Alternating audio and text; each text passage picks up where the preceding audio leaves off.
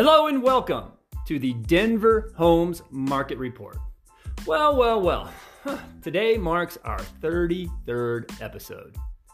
I hope you are a subscriber to the show. If you are, then you already know the end of each month, what we do is we go back and we look at all the deals closed last year compared to this year. Well, we are not quite there yet for November of 2020. However, I really need your help. I mean, seriously. I have buyer clients right now.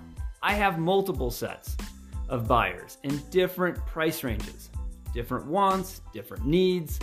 I have some potential sellers who can't sell because they have nothing to buy as their next home.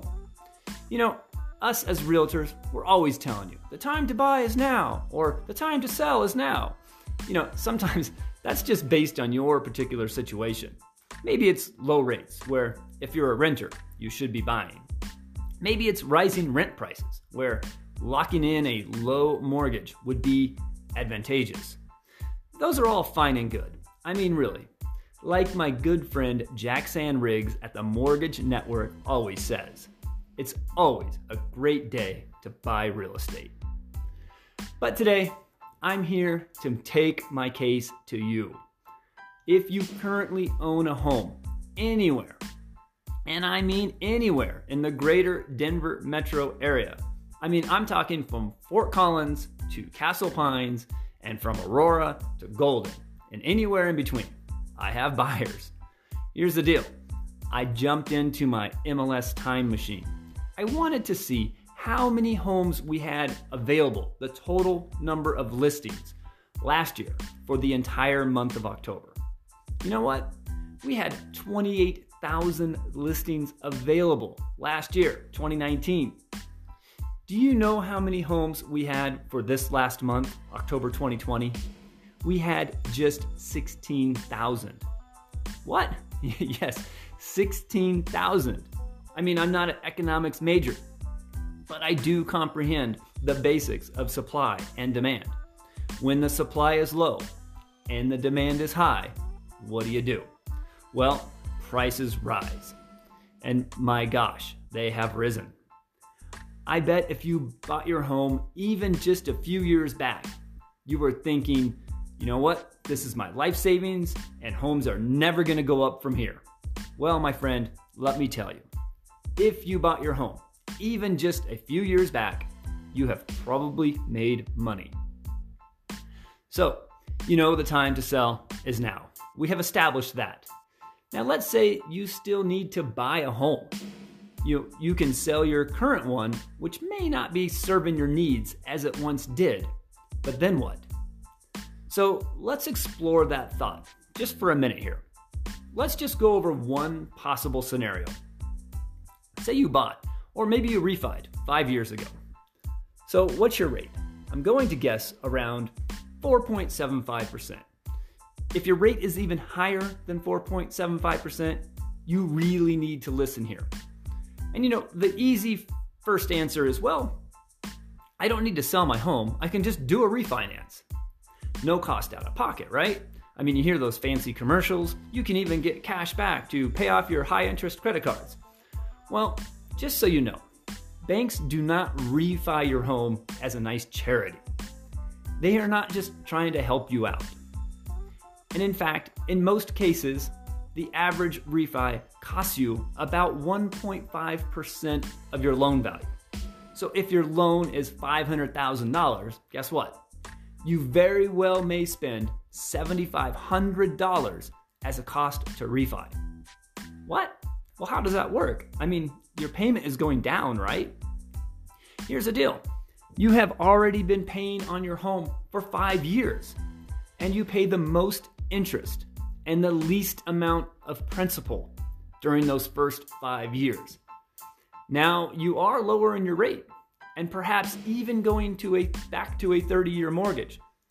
So now you do a refi you just kind of wasted the last five years paying all that interest. Now you're going to add another $7,500 onto your current loan, so now you can refi into this lower rate. That's all fine and good. Let's say you even save, say, $200 a month.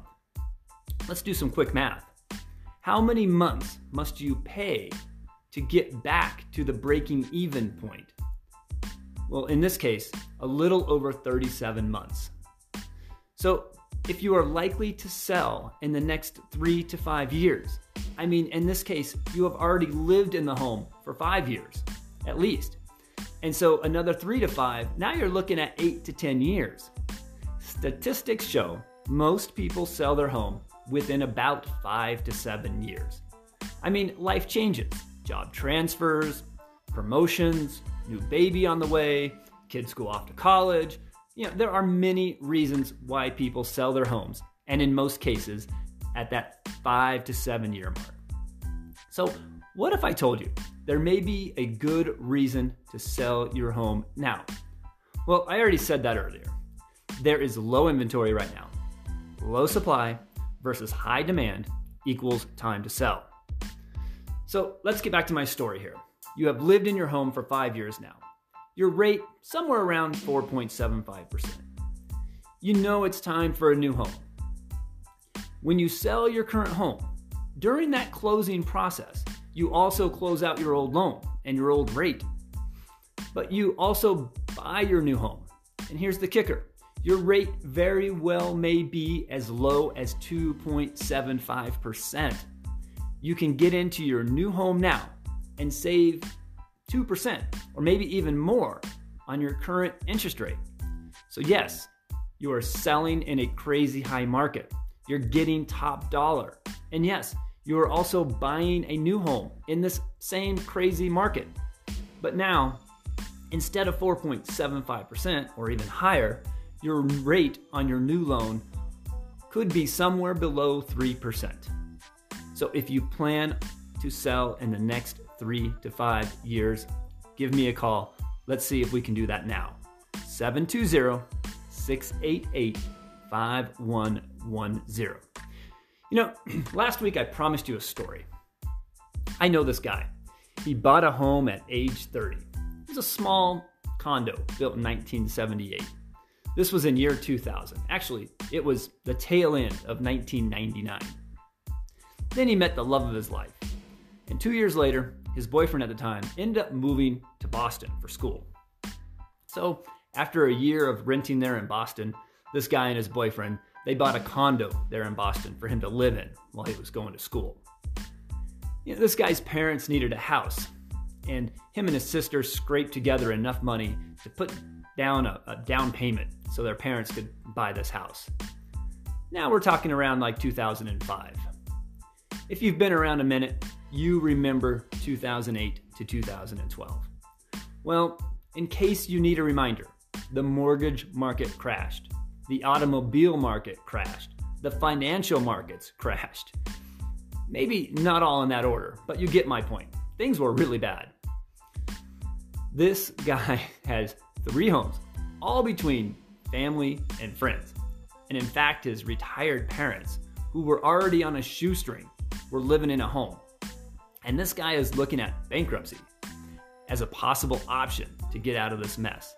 I mean, he bought three homes, all with money borrowed from friends and family, along with hefty mortgages. So the banks want their money. And these houses are all worth half, or maybe even less than half of what they paid for them just a few years back. So, what does this guy do? Well, he downsized. He moved in with his boyfriend in Boston into their tiny 340 square foot place. He found a restaurant job. He rented out his condo that he had bought, the one back in 1999. He told his parents not to worry and that everything was fine. You know, they were retired, they had very little money. Oh, did I mention uh, they took in three small children from family members who needed help? yeah, a three year old boy, a five year old boy, and a seven year old girl with his retired parents in this house. This guy couldn't tell him that he was on the brink of losing it all, and his retired parents and these three small children may be homeless if he doesn't figure this out. So I get to Boston. I mean, um, this guy gets to Boston.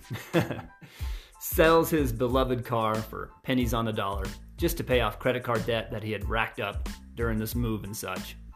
Yes, this guy was me. I did this. But you know what? I worked my tail off.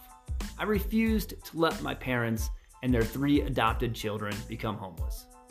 I had my renter in my first condo. I paid every penny I made to make sure at least the minimum payments were made. It wasn't easy, but I didn't lose my cool. I kept paying and paying, and pretty soon things turned around. My father passed away a few years later. I lost my mom a couple years later after that. The three adopted children had a guardian who kept paying that rent payment, eventually rented out even the Boston condo. Uh, my fiance finished his PhD, picked up a job in Miami, Florida. We moved there and rented for a year.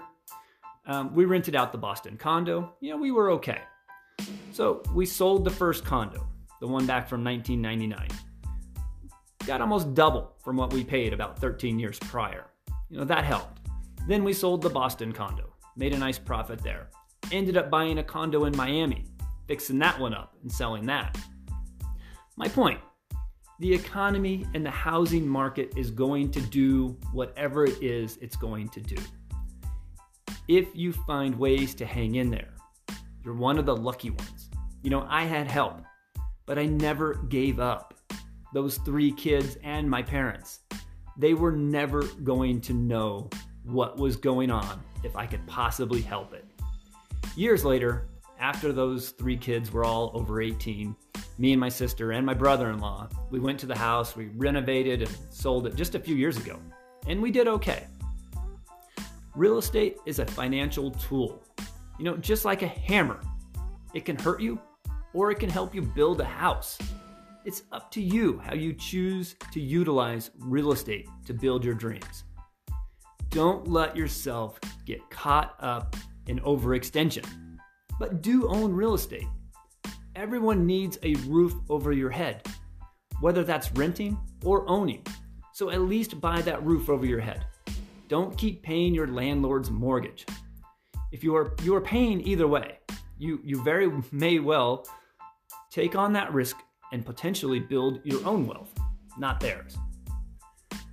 I think you would be hard pressed to look at any 10 year period, especially in the metro areas. And, you know, like it or not, uh, Denver is certainly now a metro area. But anyway, I think you would be hard pressed to look at any 10 year period where someone bought real estate and held on to that real estate, paid their payments, and 10 years later, that investment didn't pay off. Like I said, it's a financial tool. You must use it correctly. Ladies and gentlemen, that is my show for today, and a little personal story from my heart to yours. This COVID virus is going nuts. Please protect yourself and others. Wear a mask, keep your distance. This is Ricky Schoonover of Mode Real Estate. Wishing you an amazing week. Stay safe, stay at home as much as possible. Subscribe and binge listen to my podcast. This wraps up now 33 episodes.